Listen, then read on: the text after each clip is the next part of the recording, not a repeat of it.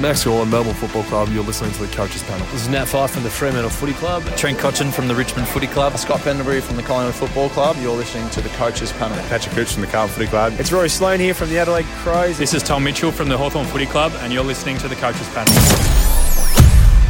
It's been a long time between round one and round two. Let's be honest, but it's good to be able to be back talking fantasy footy. Hello, friends. It is MJ from the coaches panel. It is so good to see you. I have assembled a number of members of the panel at ISO Lifestyle, doing it via a video conference, letting you uh, check in on a little bit. Jimmy, it's nice to hear from you and to see you. How are you, buddy? Oh, hello, MJ. Hello, listeners. It's uh, it's nice to be out of hibernation. It's getting a little bit more that way. Uh, we've uh, managed to get the Fox speaking out of hibernation. We've got the Fox back. Hello, buddy. Hey, out of the den. How are we? We're good. I feel like the sound of you at the moment is in the den, but that's okay. And uh, we needed to bring some sensibility and some statistics to this episode, so we brought in uh, the third monkey, Tim. Hello, buddy. How's it going? How's it going? It's good, boys. Look, there there is actually a lot of stuff to talk about. I, I, don't know about anybody else, but maybe it's been a couple of months since you opened up your fantasy footy side. There's not been a lot happening for nearly three months, but now just a handful of days away from round two recommencing. Uh, right throughout this episode, we want to talk uh, your questions that you've sent to us via Facebook, also Twitter. We want to talk the break even game and how we can navigate that, what we should do with our premiums and mid price players, and then a look at some of the different strategies and trades we might need to look at as we venture through Supercoach, Dream Team, and AFL Fantasy. As always, you can reach out to us at coachespanel.tv. Plenty of articles, podcasts, and exclusive content for Patreons for you to go and check out. But I think let's go back to the end of round one. Nothing happened for months due to ISO life.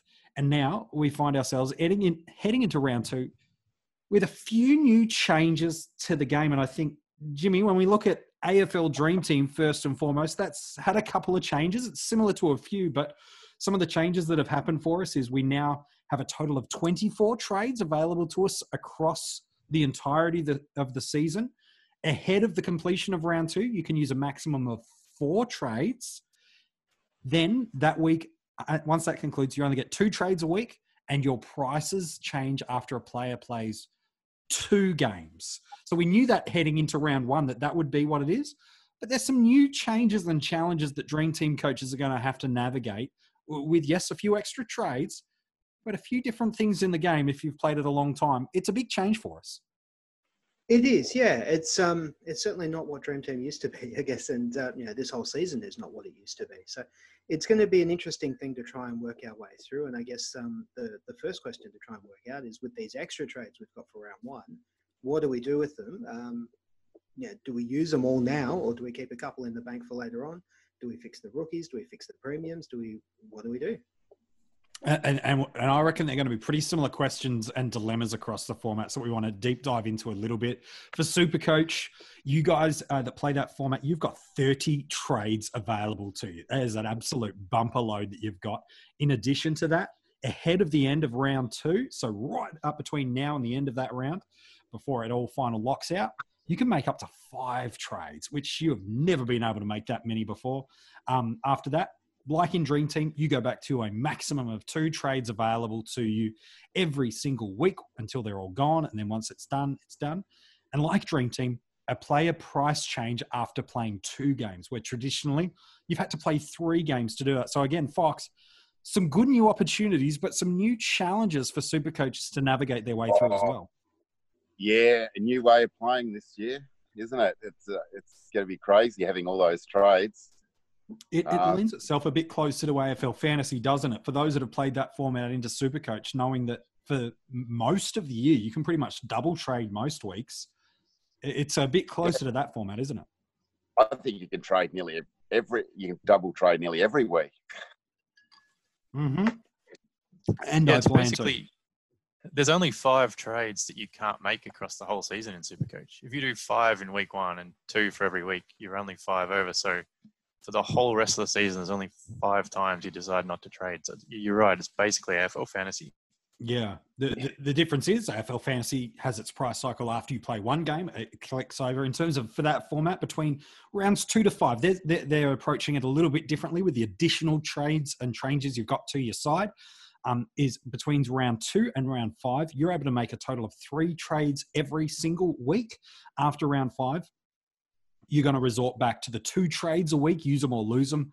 The price changes continues on after every single week, uh, while the rolling lockout will be present still for the Thursday night matches before the full lockout that gets underway the moment the ball gets bounced on a Friday night. So some similarities across the game for us there, I suppose, Tim, for coaches with that format. I suppose the addition is instead of having three trades a week through the multi-buy rounds, with that being scrapped, that bunch of three trades is just kind of getting moved for us into the earlier part of the season. Yeah, so it's slightly different from super coaching that you don't get the bunch now at round two. Kind of feels like the start of the season, round the new round one. Um, Yeah. So you've sort of got to spread this week's bunch of trades over the first month. Really, you got three, three, three, three. So it doesn't seem like it's going to change the tactics too much in fantasy because you've basically still got two trades a week, except for the first few games, and it's sort of going to help you catch up with whoever's been injured or whatever anyway. So it's like it, it doesn't seem like it'll change too much. It'll just be sort of souped up version of the format because you're only on 17 rounds. Yeah, no, and fair enough too. And so maybe we'll keep you guys assigned right throughout this episode to, to those sort of um, uh, formats of the game. I, I'm curious, Jimmy. You, you talked right at the top about the big priority for coaches and, and a big dilemma for coaches this week is: do I go get the cash cow that that that cash generation option that I missed, and a little bit later on in the episode, we'll walk you through who's got some of the best break evens to make you some money, or do I fix up that premium? that's rolled through there because while we have only seen one game of AFL, we do know that this year it is a shortened quarters. And so those 110s, 120s, 130s, 140s that we might have become accustomed to getting from our captaincy candidates, well, we saw a couple of those bigger scores in round one. How often do you think we're going to get those big premium scores? Well, they're, they're certainly going to be a lot fewer and further between than before. So a big part of what we need to look at now is is readjusting that expectation of, of what makes a premium this year. Yeah. Um, and, and with that in mind too, it also means readjusting that expectation of what makes a decent cash cow. Mm. Um, and so we're going to see prices, I think, move a little bit more than they usually would because your your rookies that are scoring 40s instead of 60s have still got to be able to create money into the game for it to work. Um, and so we don't necessarily need to cut them just because they're not performing at that level on in round one. So Yeah. um, and and so and that's the other thing. We've only got that one round of data. It's a very small sample size we're working on so far. So it's an awful lot of guesswork at this point to try and work out what is that going to mean for for our cash and what is that going to mean in terms of the the timing of those trades and, and when to use them. Um, you know, we've only got a 17 more rounds of the season. Um, and, and enough trades to, if you do two a week and, and four in the first week, you're only going to get to what about round 11? Um, Yeah. It's not, you know, there or thereabouts. It's not far in. And so trying to have a completed team in that amount of time is going to be very, very tricky if you burn all of your trades in, you know, the first few weeks. And what we have seen across all of the formats is- behind the scenes, they have given some formula behind it. All formats have tried to do it differently in terms of the staggering of impact of, of how prices accelerate, but also how that some of our bigger name players to make sure that they're absolutely still retaining some value. So Patrick Dangerfield, for example, in um, Dream Team, priced at 777,000 in that format, got tagged really hard by Matty De Boer. So just a heads up, we talked about it in the preseason. You don't want your premiums having Matt De DeBoer. He scored just a 40, but he's got a break even of just 153. And when we look at Geelong's fixture rolling through the next couple of weeks, it's actually not too bad. The Cats barely leave Geelong and they play Hawthorn, Carlton, Melbourne, and the Gold Coast Suns in this next batch of four games. And, and so I think you, you're right. Is it's certainly a, a factor to process and to consider. And, and Tim, even in round one, we saw some sides earlier in the round, the, the Thursday and Friday night games. If you cast your mind back to middle of March, there was still hope in the AFL that we might get two or three rounds of football before lockdown kind of hit. Whereas, as opposed, we got to the Sunday games, we pretty much knew, and Melbourne and West Coast players got to the ground and were told this will be the last game before we go into lockdown. And so, players and coaches and clubs, they all approached round one differently. So, it is a bit of a loaded dice to some extent, isn't it? How we should approach round one. It is hard to know what to take out of round one because it's such a unique round of footy and, like you said, one-off game for some of them. So even the scoring, like as Jimmy said, what is a premium score this year? Like, how do we know what what to make of scores? Like, if a premium scored seventy, you know, is that just natural flux? If they're 105 average, is that a 70 basically a 90, and the next week they go 120 and it evens out, or is 70 a sign? Like, it's almost like Rid says, you just got to look at the role that the players played is probably going to give you the best indication from round one rather than trying to predict mindset of, of everyone. Yeah, and so someone that a lot of coaches really were bullish on in the preseason was a Western Bulldog, Josh Dunkley he he had the role a little bit different to say an Andrew Brayshaw who spent a lot of his time forward. So he had the midfield role. The Bulldogs uh, really got steamrolled by your boys Collingwood throughout most of that game. So would you be advocating for someone now I know everyone plays the game differently and different formats have different strategies, but would you be saying, well Dunkley had the role, so don't panic? Or is it best to go, man, Viney's was huge. His break even across the formats is enormous run and get the you know take the points, take the cash, and if it goes bad, flip it. What what would you be doing in a place like that? So it probably depends slightly on circumstances, like you said. But if he's got the same role as last year, and you can't really see a reason why that would change, then logic would suggest he's going to go on and be a premium mid again this year. So I wouldn't be really in a hurry to change him, especially if he's got a decent fixture, as long as it's not terrible over the next month. Um, but then the other side of that is who have you got to trade? Who have you missed?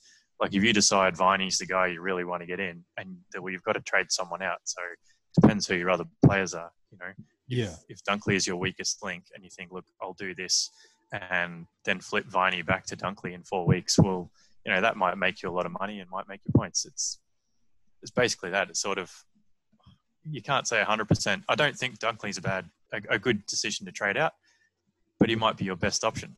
Yeah.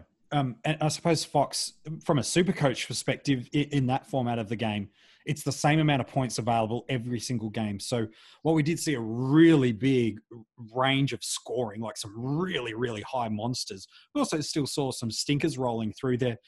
I suppose across all our three formats, super coach premiums, you could, I suppose, argue are probably the least impacted in potential, given that the fact that the same amount of points per game is available to us.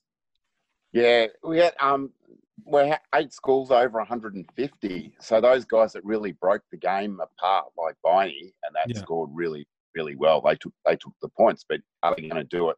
You know, week two, week three, week four. Um, you know, like you've got Viney, Cunning, and Cunnington as one and two. Yeah. Who would have picked, who would have picked that? Well, I can, t- I can tell you this: there is no way in under God's green earth that I'm going anywhere near Cunnington in round two because he's got Matt De Boer headed straight towards him. And so, mm. if you're thinking, "Oh, Cunnington, I'm going to run the break even on him," that's fine. But again, the, the fixture plans that you had at the start of round one, honestly, just tear it all up. The strategy of how you would get from certain premium to certain premium, you've got to completely re-look at doing your plans. And now with the AFL really only giving us four weeks in a run, Jimmy, like there's some positives and negatives for us in that is we can kind of get a four week visibility on who's got a really good run. We know that once we get through this, for example, in in a two weeks time, Matt De Boer's likely to go to Marcus Bontempelli. But then after that, we know that Bont's free from from the Matty De Boer tag, as opposed to say a Lachie Neale, we don't know the exact time and period of when that's going to hit. So there's some new challenges we've got to face too through that period. There is, there is, and I think um, part of what we've got to look in that too with the the fixture and and where we were going with these guys at the start of the season, and you know, fixture was only ever part of that thinking, but. If we look at, um, you mentioned Dangerfield before, who didn't score so well because he played Matt De Boer, and that was always likely. Yeah. Um, from here on in, he, a he doesn't face him again. He plays an awful lot of games in Geelong, whether the lack of crowd has a factor or not, who knows? But yep. it's um, but if you pick Danger in any of the the formats, you picked him for a reason. Yeah. And so that low score in round one, do you take that too much into account? Yeah, I don't know that trading you know, in, in any ordinary year, and, and this is clearly not an ordinary year, but in any ordinary year, we don't burn the premium after one round because he didn't score so well and jump on the hype train like a Viney or, or a Cunnington, God forbid. Um, that, don't swear you know, on this episode, big, mate. This is a clean episode. Okay, that had a, a green, yeah, a, a good rounding first up, and so we don't do that. Um, and I don't think that that would be necessarily the right thing to do this year either. Yeah. Um, particularly in these formats um, where we've got limited trades, you know, Dream Team especially. Um, you know, if you use one trade on that and you're thinking that you're going to need to get him back again at some point, that's another trade you've got to burn. And you know, you're starting to lose a fair portion of your trades to a fair narrow scope of what you're trying to achieve. Yeah, so and I'm curious to get Fox your take in a minute from a super coach perspective. There's a few more trades available for us, but Jimmy and Dream Team, it, we've really got 24 trades, which we've completed for those that have played that game for a really long period of time. You used to finish your team with 20. So while it's not as many as previous years, it, it's certainly a little bit more stripped back, and we've got to re navigate our way through this year. But um, when we look at that, only got the four trades available to us maximum this week. Mm. What's the number one priority? Is it cash generation? And, and sideways the cash cows that may not play for us because there's a few. A Zerk Thatcher might not be available for us.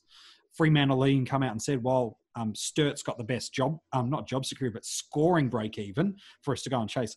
Everything's got to go right for him to play round two. So that, that's a little unnerving for, for the coaches that either have traded him in in ISO break or have already owned him.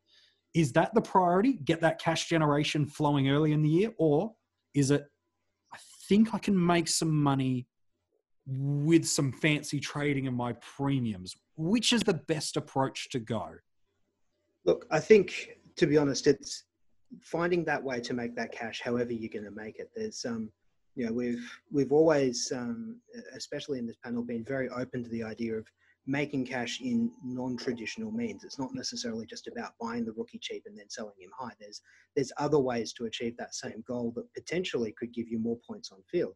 Um, and with a, a, a, shorter season this year, and what I was trying to try to hint at before, with um, only 17 more rounds. Each single round that you have, and, and by extension, each player you have within that round mm. counts for a higher percentage towards your overall score and thus your overall rank.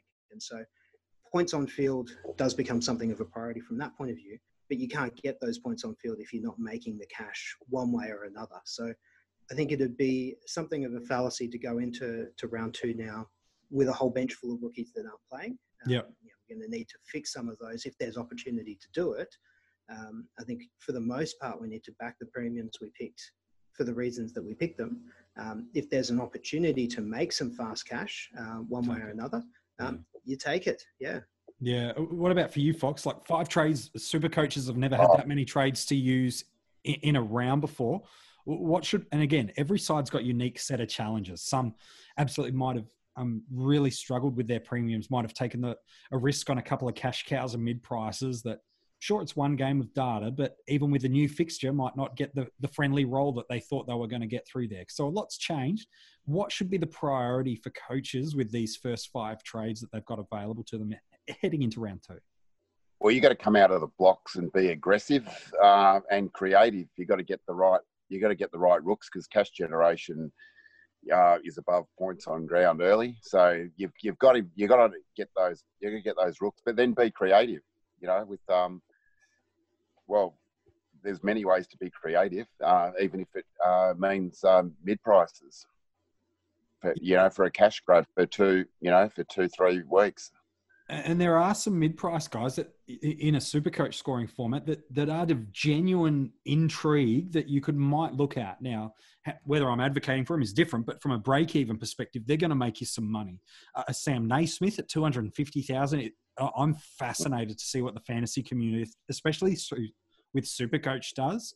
Is do they trade their R2 down to Naismith and try to make that money? Look, a break even of negative 25 is good, but it's not the easiest of, of, of, Sydney ruck run either. The Swans, just for a reference point over this next month, have Essendon, North, Bulldogs, and Melbourne.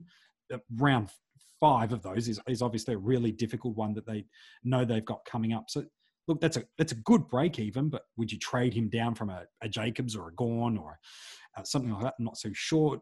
I feel dirty for saying it, but you know, definitely a Jack Viney, a break even of 19, minus 19. Jacob Townsend, that was the one I felt dirty about, not about Viney. Um, he's got a pretty friendly break even as a mid price candidate for us. And then you are heading down towards, you know, Sauce Jacobs, got a 134 in round one. Honestly, I don't know why you'd be trading him out if you've got him starting through there with that break even of negative one and knowing that from a GWS perspective, not a bad ruck run. North Bulldogs, Collingwood and Hawthorn outside of Grundy, you'd kind of back Sauce into, from a super coach perspective, still come out on top. But so you're saying cash generation's king and then get creative yeah. with others.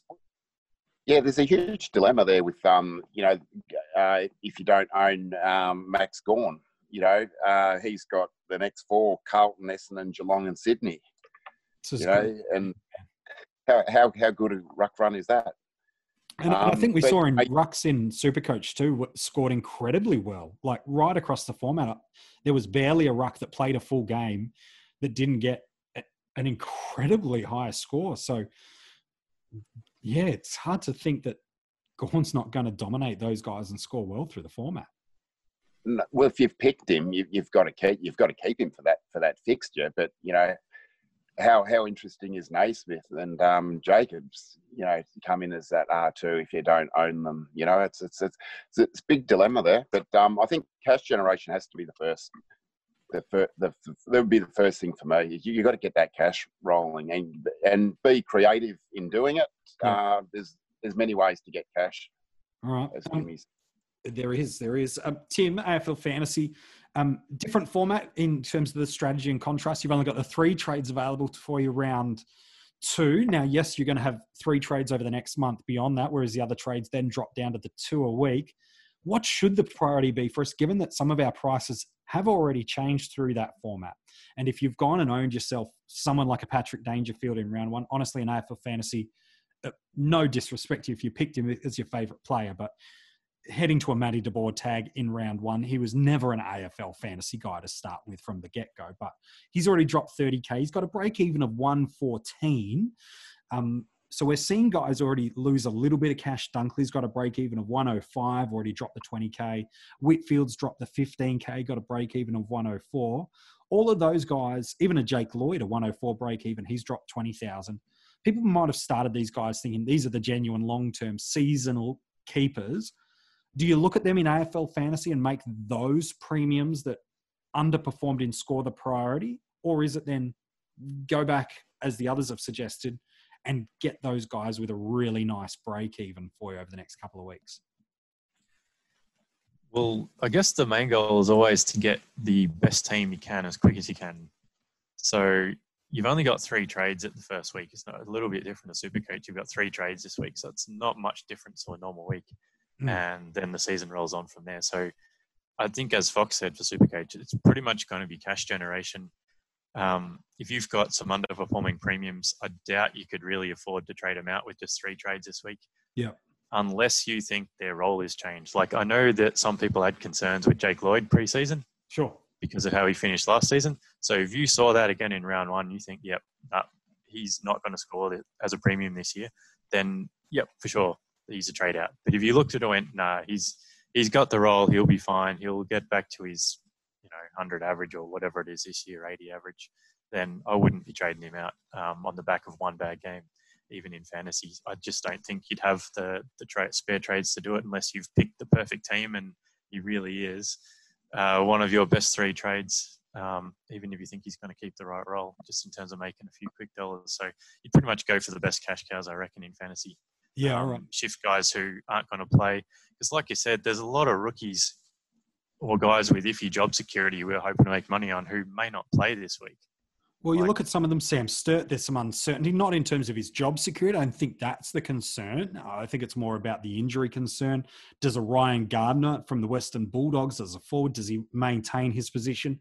I think that the fresher injury concerns around Tyler Brown has probably given um, him, oh, sorry, to Adam Treloar, has probably given Tyler Brown a little bit more certainty to be able to roll through there. Brett Bewley, does he maintain, while he's more of a stepping stone mid price guy, um, does he maintain that midfield role, given that Brayshaw didn't get that role through round one and the likes of Acres and Hill look likely to be back quite early, if, not before that?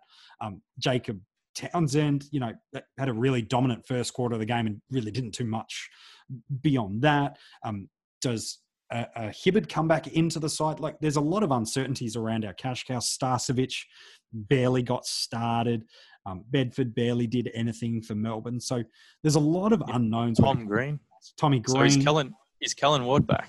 Yeah, Callan Ward's going to be close. Um, they're, because they're Tom Green was a big hype guy and he's a premium rookie. And he didn't score that well in round one. And he's really highly owned. And you've got guys like Callan Ward and Zach Williams who were coming back from injury. And I know Taranto, they said, won't be ready by round two, but he'll be ready at some point. So that's just another one to keep an eye on. Tom Green may not play round two if others are back. Well, and that's interesting, isn't it? I suppose the positive for us a little bit harder in AFL fantasy, where you're locked out of the game on Friday night. While the teams will be known by that perspective, I suppose Dream Team and Super Coaches, you've got an advantage over that format where you can as the weekend develops, continue to adjust your formats as you get more games of data to watch and learn and observe how the game trends. Do they evolve? Do they change? What happens? You've got that opportunity to be really fluid about how you adapt to the game. AFL fantasy a little bit more rigid for you in that regards, or you can kind of just turn off and, and enjoy footy for the weekend in one space you don't get that chance to do those little tiny tweaks where you see trends happen over a further three, four, five games of data that super coaches and dream teamers get. So, you know, positives and, and negatives in that regard. But I'm fascinated to see what coaches do with their round two trades. Is it the Gawn, the Whitfields, the Dunkleys, the Lloyds, the Dangerfields? Do they move them on to a stepping stone or a mid price guy and run the break even game and then a, kind of revert back to it? Or do they just go and fix those cash cows that might not have that job security anymore? It's been eight or nine weeks since we, have had footy. The players that they may have taken roles, as Zerk Thatcher, for example, he was probably only going to get three, four games of footy while some of their key tools were coming back. Now, I know there's some fresher injury concerns again through Essendon, but that's the thing you've got to keep watching as the game has evolved and changed. The strategies you've entered into round one, for the most part, tear them up and you've got to then look at the new four and five week trends that have developed you've got to look back at the things that have happened and hopefully let that inform some of the great decisions that you can make between now and round two three four five i think from a AFL fantasy perspective, Tim, coming back to you, the Thursday night games that we have do mean we get in that format a second opportunity at a vice captaincy loophole. Dream teamers and super coaches, you get it all the time. And we'll talk about your Sunday games in a second. But when we look at clubs that have a heavy Thursday night fixture over the next four weeks, it's Richmond with three of the next four Thursday night games. Is there a tiger or tiger or two in your mind that we should target as as a vice captaincy loophole through those next three of the four rounds, giving us that second bite of the cherry? I mean, Dusty's the one that jumps jumps out. Yeah. But Richmond just haven't really been the uh, ball hogging team for fantasy in the last couple of years. They've been the best footy team, but they haven't yeah. been the best fantasy scoring team. So even with Dusty as like the premium forward, um, he's probably the best. He might be a bit Prestia, better in super coach if he has a big night. Yeah. Yeah. The meatball maybe if he's in form. Yeah, like really, really, they're the, the two that you'd feel pretty comfortable in an AFL fantasy format, rolling with with a a VC candidate, or, or not just comfortable. The only two you genuinely would consider, to be honest, um, rolling it through there. You do have this first um, round back. You do have Collingwood, so the, the likelihood of, of Grundy being your vice captaincy option. To be honest, just save yourself the pain and just put the VC on him. It's it, it's pretty simple. Um, Richmond's ruck strategies always seem to allow people to just like, oh, in fact, the whole game. You can have as much fancy points as you want. We're still going to beat you by 50 points. Is generally how Dimmers is very, very happy to let it kind of coach out. So they're not mad, to be honest. It's kind of nice. Yeah, I think as a Richmond fan, you're like, okay, I'll, I'll happily have crap fantasy players, but if it means that we're going to win a third flag in four years, we'll, we'll take that. Given the past couple of decades of history we've had, we'll be okay with another bad year or two on the fantasy scoreboard. That's okay. Mm. Um, you know, Sydney have a Thursday night game heading into round four.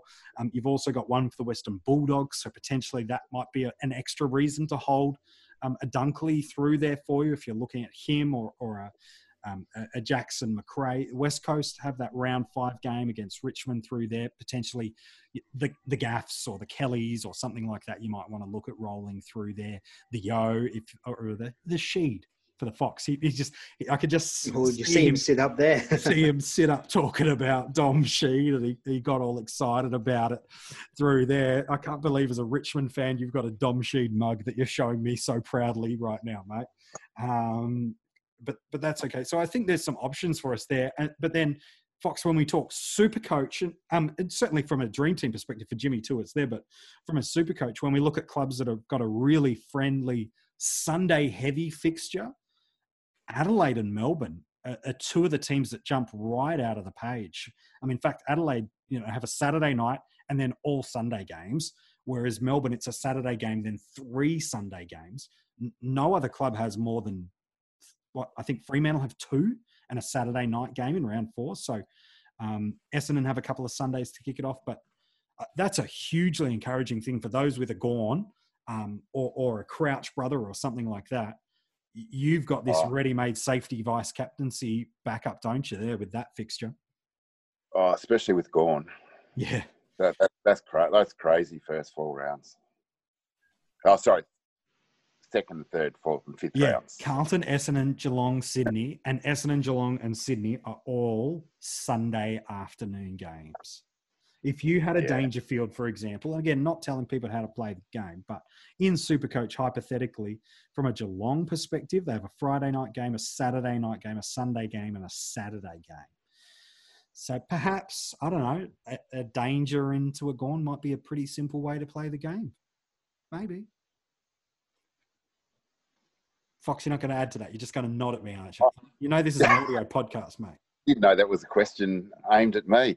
Uh, yeah, I like danger. I like. Yeah, I like danger. All right, fair enough. Oh, um, that fixture he's got. Yeah, how many how many games is he going to play down at Geelong? He's got a great record down there too. D- d- he does a great record down there. He's got a great fixture there, and the most important thing for me is he has no Matt De Boer. Yeah, probably better than great. You got you got to get him in soon if you don't own him. Okay. I think he's 20 percent owned. I think in Supercoach. So it's pretty low, isn't it? Yeah, he is. Like, he's probably going to drop a little bit of cash, um, Paddy Dangerfield. But again, you, you, don't get your premiums in to make money in, in the fact of once you own them, their price point is largely irrelevant should you not have to trade them out. And so if you're comfortable with getting Dangerfield, knowing that there was no Matt De Boer for the rest of the year, then, then sure, yeah, he's going to maybe drop 30, 40, 50, 60K on you. Could, could somebody get him cheaper in a fortnight's time? Yep, they absolutely could.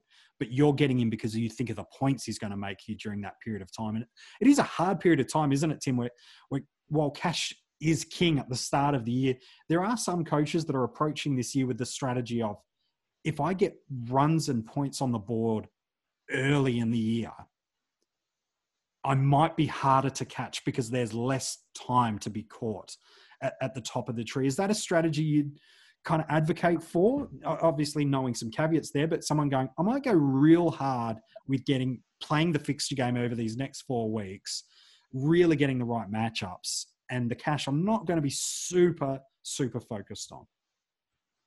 Um, yeah, look in fantasy and super supercoach where you basically got your trades every week, definitely. Um, I think in fantasy, you often see like you look at the top 50 teams towards the end of the year and you look at it, and half the time you're like, well, my team's better than this team because they've got no bench or they've got some very average, you know, F6 or something on there, yeah. but they've basically had the best scoring guys early and they've got on the right streaks and they've basically all gone points on field.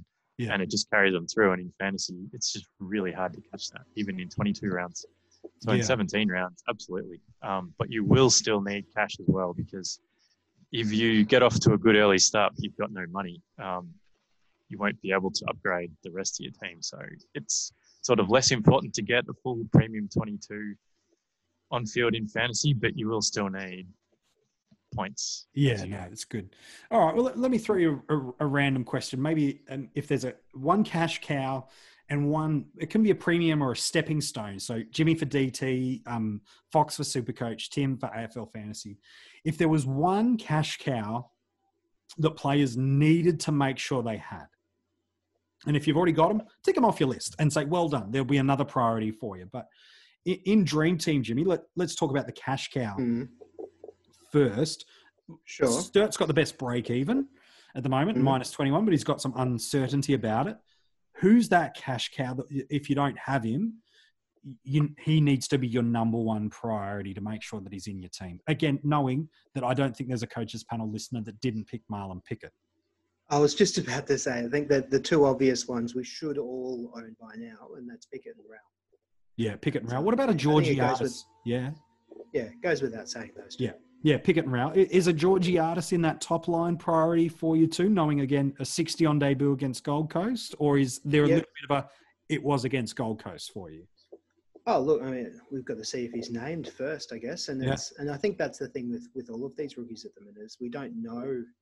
Yeah, there's been so much change within the clubs and, and in terms of how the coaching staff are viewing these players, how they viewed their performance in round one, let alone how they've trained in the meantime. that- Mm. um, and the players that have come back to, to challenge them for those spots they might have opened up with. It's um, yeah. So I find it hard beyond the obvious ones there that we we know that you know unless they break their leg between now and next uh, weekend, yeah, touch Yeah. wood, that um, they're going to be named.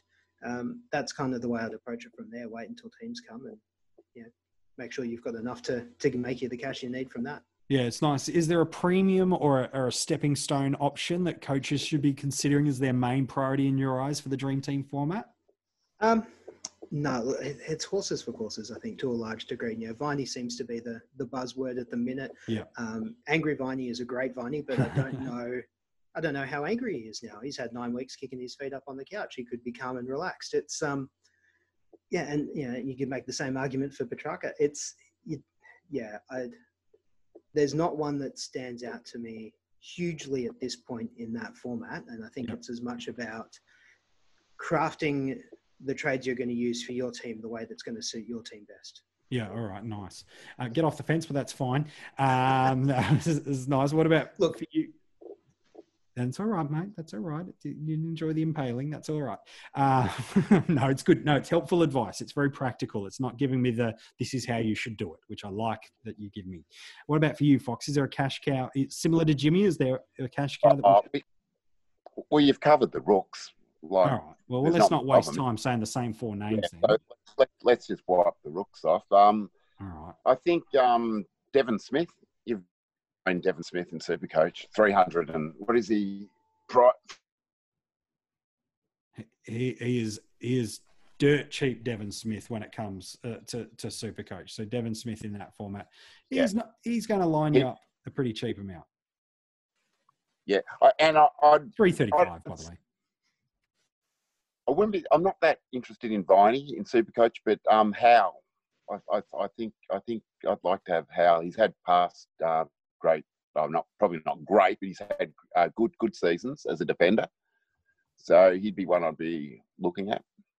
Yeah, Howe's the one that really fascinates me? Uh, Look, round one, everything at the ball just lived down in, in the Magpies at defensive area. They were just absolutely beaten up by uh, the Western Bulldogs. Sorry, got beaten up, and the ball just, you know, they just loved having the game, you know, on their terms. But outside of Richmond, you know, who's got a really nice fixture where they'll just let you have the ball.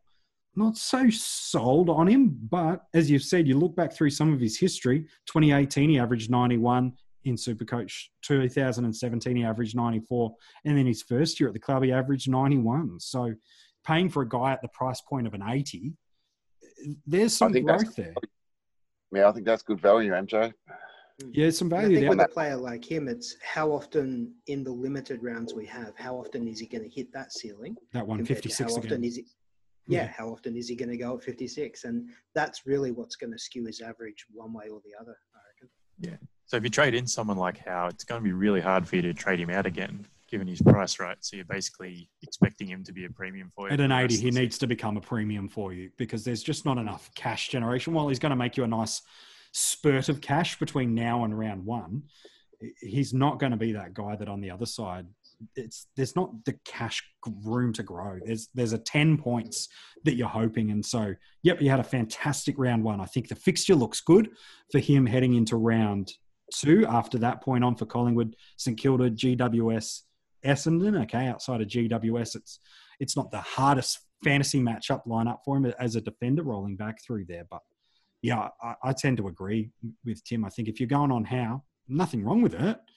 Mm but you, you need him to be a 90 defender for the rest of the year. And if he's not, even with the multiple trades a week, I just don't know if there's enough cash um, for him in there on you. But again, that, that that's all me. What about for you, Tim, when it comes to uh, AFL fantasy? What's your kind of take on uh, how it'll all play out? Well, who's we talk cash? Just who's the guy to go for? Well, just quickly back on Supercoach, there's a guy who plays in a similar spot to Howe in the same team, and that's John Noble. Yeah, he's about two hundred thousand in Supercoach, um, so he might be even a better cash cow than than Howe if you're looking at cash cows as such. He's certainly going to make you a little bit more money. Around one score for, for Johnny Noble uh, wasn't bad. He's got a break even of eight. He scored you a 74 in round one. Anyway, not saying he's must have, but just struck me as no, similar. He's, I, like uh, I can't really mention. Maybe Noble if you want to get rid of Zerk Thatcher, that could be the way to go. Yeah, well, I can't really say Noble's a must-have cash cow in fantasy because his price is about double what it is in Supercoach. No, that's fair enough. He's a, he's a premium over there, mate. These are the ways it goes. Look, there's some really interesting trades. It, um, as for who's a must-have cash cow, it might even be someone who didn't play round one. Like, how far away is Birchall? I don't know. Is Birchall coming back in round two? Mm, because some people were looking at him. What about Harley Bennell? Is Harley Bennell just about to mention his yeah, Harley. Mm. I mean, Harley has been teasing people as a cash cow for about six years now, hasn't he? Yeah. Whenever he last had his premium season with the Suns. But if he's picked in round two, people will be trading guys like Sturt or Green or whoever doesn't play. It's going to be traded to Harley Bennell. It will I'll probably do it. If that happens. I could almost guarantee I'll do it. It'd be fun to own. So, as you said, people might be trading or something like that trading Tom Green to Harley Bennell, and you know this is half people's trades for the week.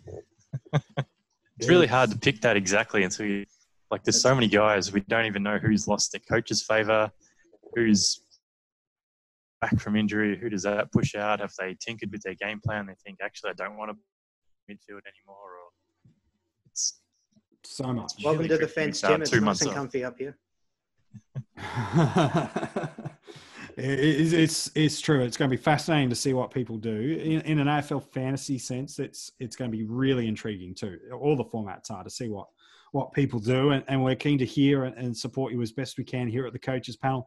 Uh, not only uh, as we head into the recommencement of the season into round two, but ultimately through the remaining 16 games of, of fantasy footy that we're going to get through the year.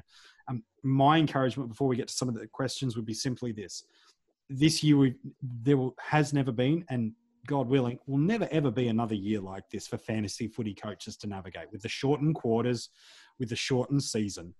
And so, my encouragement to you is this if you have a bad season this year, actually, it's just not going to make you a bad coach. Um, the coaches that win it this year, they're the ones that adapt the quickest and the best and get a little bit of luck going their way. Absolutely, which you need to win it in every single format this year. But if for whatever reason you've normally done pretty well uh, across the formats and you get in about three or four months' time, you're like, man, I think I'm really bad at this game. My encouragement to you is this is everything has been turned upside down. Every format has changed this year. Everything is different. And so even if you have a bad year this year, and again, hoping you don't, but even if you have a poor pear shaped season in 2020. My encouragement to you is simply don't panic, don't stress, don't worry. Have a crack at 2021. Certainly, trial some things in 2020 would be my thing. If you're like, ah, I don't know how this is going to work, trial new things.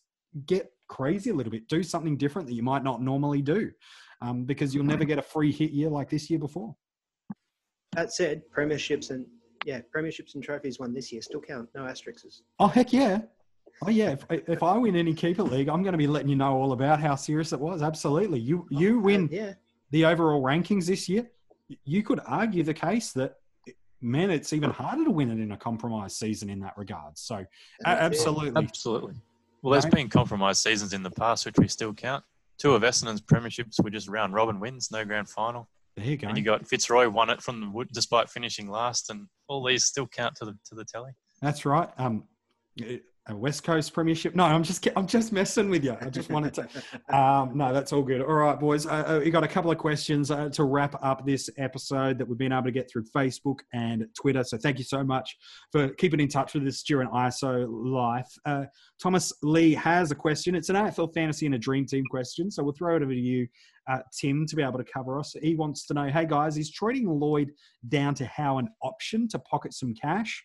Or is Lloyd going to be a must have defender for the whole season? You talked about Lloyd a bit earlier in the episode, mate. Uh, well, I think you covered Howe pretty well. I tend to agree that I don't think he's the greatest trade in in fantasy because you you'll end up being stuck with him for quite a while if you get him. So you need him to score like a premium. Could he end up scoring more than Lloyd? Certainly this week, yeah, he could, but I'd say it's unlikely.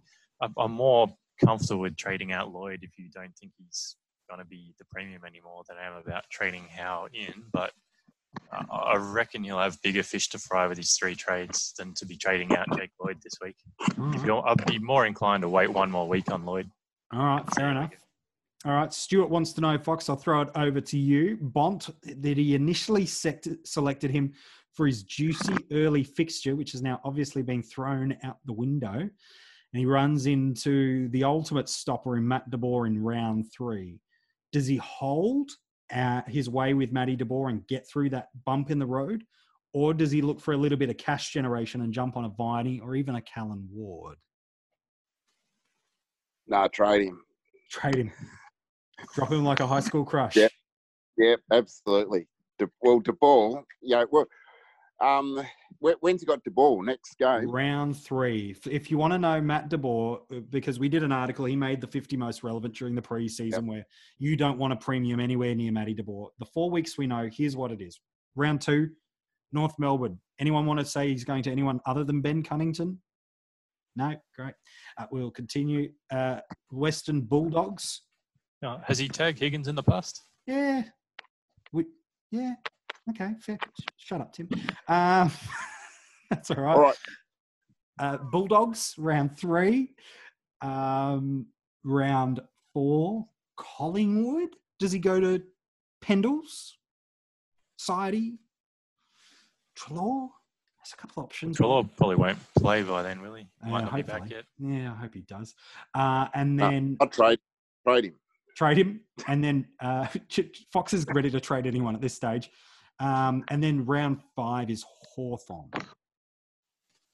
So our Tom Mitchell might get a bit of attention through there, potentially. Potentially. There. All right. Fox says Yeah, trade him, what- well, he's going to lose a heap of cash. Like he's in Super Coach, what he scored a 76. Uh, then he, I don't know who he's got in the second round, but then he's got De Boer. He, he's, he's going to be a cheap. He'll be a cheap option to St. Kilda, Maybe round two. uh, who knows? Who- who knows? But uh, yeah, I'd trade him. I'd, I'd probably trade him across to Danger. Okay. Yeah, nice. Yeah. I was just That- about to say, I think as far as as Bont goes and the losing of cash, that's only relevant if you plan to get rid of him and then bring him back again later on. Yeah. If you plan to hold him through this and through De Boer and through the rest of the season, um, whether he makes or loses cash in the meantime doesn't really matter at all. No, it's Um, about and the the only way to bring in a player who's not going to play De Boer again at some point this year is if you bring in Danger um, or, or another cat. They're the only ones that have got past that yet. So Yeah, it's true. it um you know any other premium from any other club you trade in aside from Geelong or the Giants are, are going to be facing off De Boer at some point.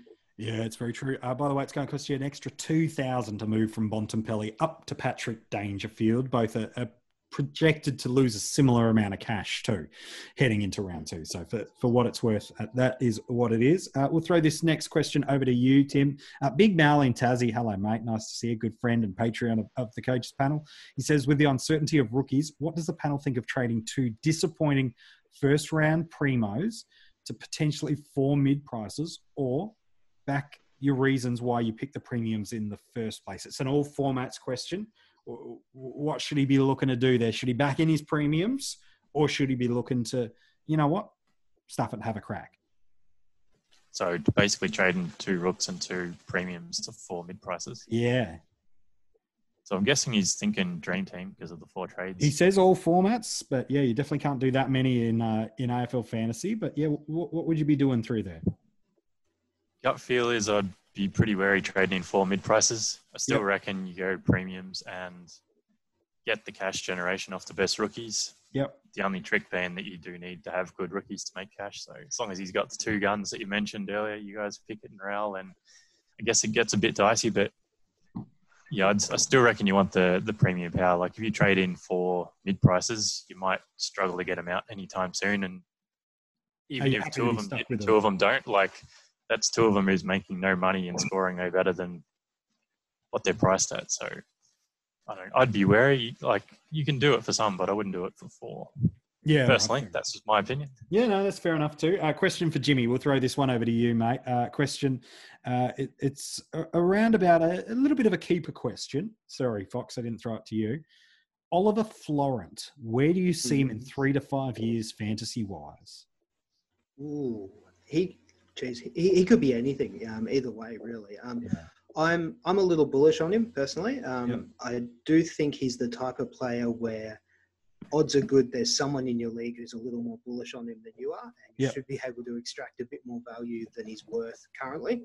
Um, so if there's if you own him, um, I, I wouldn't be adverse to trading him out if you can get someone better or that you think is going to be better than him in a shorter period of time. Um, but I don't hate the idea of holding him longer term either. Again, I'm sitting right on the fence with it, but Yeah. uh, I, I think he's got potential to be a premium in, in five years' time, but uh, he's certainly no, um, he's not Taranto. Yes. Uh, speaking of Taranto, someone's uh, mentioned his name in the next question, and Fox will kick it over to you. Stuart wants to know Bailey Smith, round one. Is that a sign of things to come, or is that just a really great first week of scoring? He shows a lot of potential. I'd say there's going to be more of that. Okay. Would you be trading him in in any format? I'd be happy if I started him. Oh, yes, you I would. did. Shut that up, way. Jimmy. I don't. Oh, gee, I don't know if I'd be trading him in, to be honest. Um, but yeah, I'd be happy if I started him. What- that- what is it- you- yeah, yeah, yeah. So I'm curious, Jimmy. What, what was it about Bailey Smith that made you go, "Yeah, I'm I'm going to have a crack and jump on him this year"? What did you see that you liked? Obviously, you saw it in round one, but prior to round one, what were you liking about him? Um, look, it, it was as much as anything wanting to take a, a bit of a gamble on someone at that point. Um, Nice. you know, started um, with uh, um, yeah with uh, Toby Greene at the, the start of the fourth end and, and Dusty there, and I thought, well, you know, let's go someone a little bit different and interesting as a an option alongside him. Nice. It works. yeah. So far, so good. That's uh, certainly what I would say. Uh, uh, Jordox, a good friend of the coaches panel. Hello, mate. He says, any word on Mitch Hibberd uh, was a lock before his preseason injury. Should be fit now. I, I definitely think, mate, um, he's absolutely right in contention, especially with Dyson Heppell. Um, no certainty to play, not just round two, but a couple of weeks of footy beyond that. Um, uh, I, I've been saying for years from an Essendon perspective, they just need a, a bloke through the midfield that is prepared to be a little bit of a bulldozer, and Mitch is certainly that. He's got the big body, he's got the frame. They need that support for Merrett and Shiel, and so I think he's as good as any of the cash cows that didn't play round one to get an opportunity for us in round two. I think the key. There, there are two key things I'd probably suggest people look for that might trip us up. If a cash cow did or didn't play round one, there's always a why they did get selected or why they didn't get selected. Was it because there was an injury? Was it because there was a suspension? Was it because they forged their way into their best 22? So that would be my thing of how did they get their opportunity into that? And then additionally, is if you look at players that performed well through round one, were there exceptional circumstances that happened in that game that caused it? For an example, Andrew Brayshaw barely got a centre bounce attendance because it was a shortened game, Fremantle knew they just had to play Fyfe and Sonny Walters through the midfield if they were any chance to win. And they got pretty close to be able to doing that. Now, are they going to be able to do that knowing there's game after game after game after game? Probably not. So I'm certainly not as worried about a Brayshaw style thing through there because it's always got to be a, I think this, well, why is this? So that would be my thoughts on that one.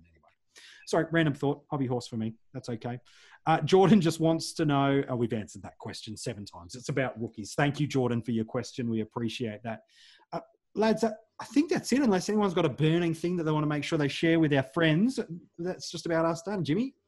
Yeah, I just wanted to. Um, we touched only very briefly on on draft leagues tonight, um, single season and keeper leagues. I think yep. um, you know people are just starting to to crawl out of their caves and log into their teams there as well, and it's um, again hard to know exactly where you stand given uh, how unusual round one was and what the rest of the season looks like. But now is a good team to go a, good time rather to, to go in and, and have a look through the waiver wire and um, and see what is available that might yeah. work for you. Again, keeping in mind the fixture with the Thursday and Friday nights, especially in Ultimate Footy, um, you might have the chance to loophole um, through your bench or through a vice captaincy if you've got that switched on um, and then look for players that um, that were missed coming into round one. So um, you know, Tim mentioned Harley Bennell earlier. Um, he's only owned in 29% of teams in Ultimate Footy at the minute. Yeah, it's not bad. So there's a reasonable chance he's sitting on the waiver wire. There's no guarantee he plays, but if he does, we know he can score. So yeah, it's not good. a bad option to fill your bench. So and there'll be other bits of gold through there too. Um, yeah, it may or may not be worth throwing out trade offers if uh, the rest of your league is still happily napping and not paying much attention just yet. But um, you know, at some point soon, there could be value to be found there, especially with the skewed scoring that we saw in round one, where um, a player who didn't score so well might have a, a, perception of less value than he should have, and, and vice versa. Yeah, no, it's good. Um, sorry, Fox. Guess who I picked up off the waivers? Oh, here we go. Tim English. I don't know. Uh, ben Cunnington. Full round one or after round one? After round one. He was unowned in a league of yours. Yeah, he was unowned. So yeah. Selling Fox. He's got Matty De Boer coming to him, unless you believe Tim. Um, by the way, speaking of um, ultimate footy, um, one quick thing to factor in for you too uh, is your positional changes are after round three, six, and nine, and that is it. So you're only getting the three positional changes rounds. Normally it's three, six, nine, 12, 15 um, you're not getting as many positional changes this year. So just a heads up for you. As always, here at coachespanel.tv, we're going to share them with you first.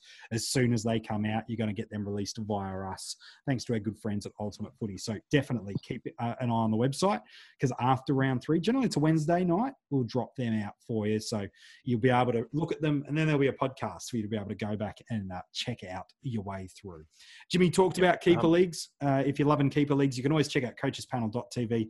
Kane and I have been working our way during ISO Life through who we think, not the whole panel, who we think are the best 50 keeper league prospects. It's not ranks, it's prospects. And we'll keep dropping you through the uh, the articles and, and, podcasts for Patreons every single day. And if you can't join the Patreon army, that's okay.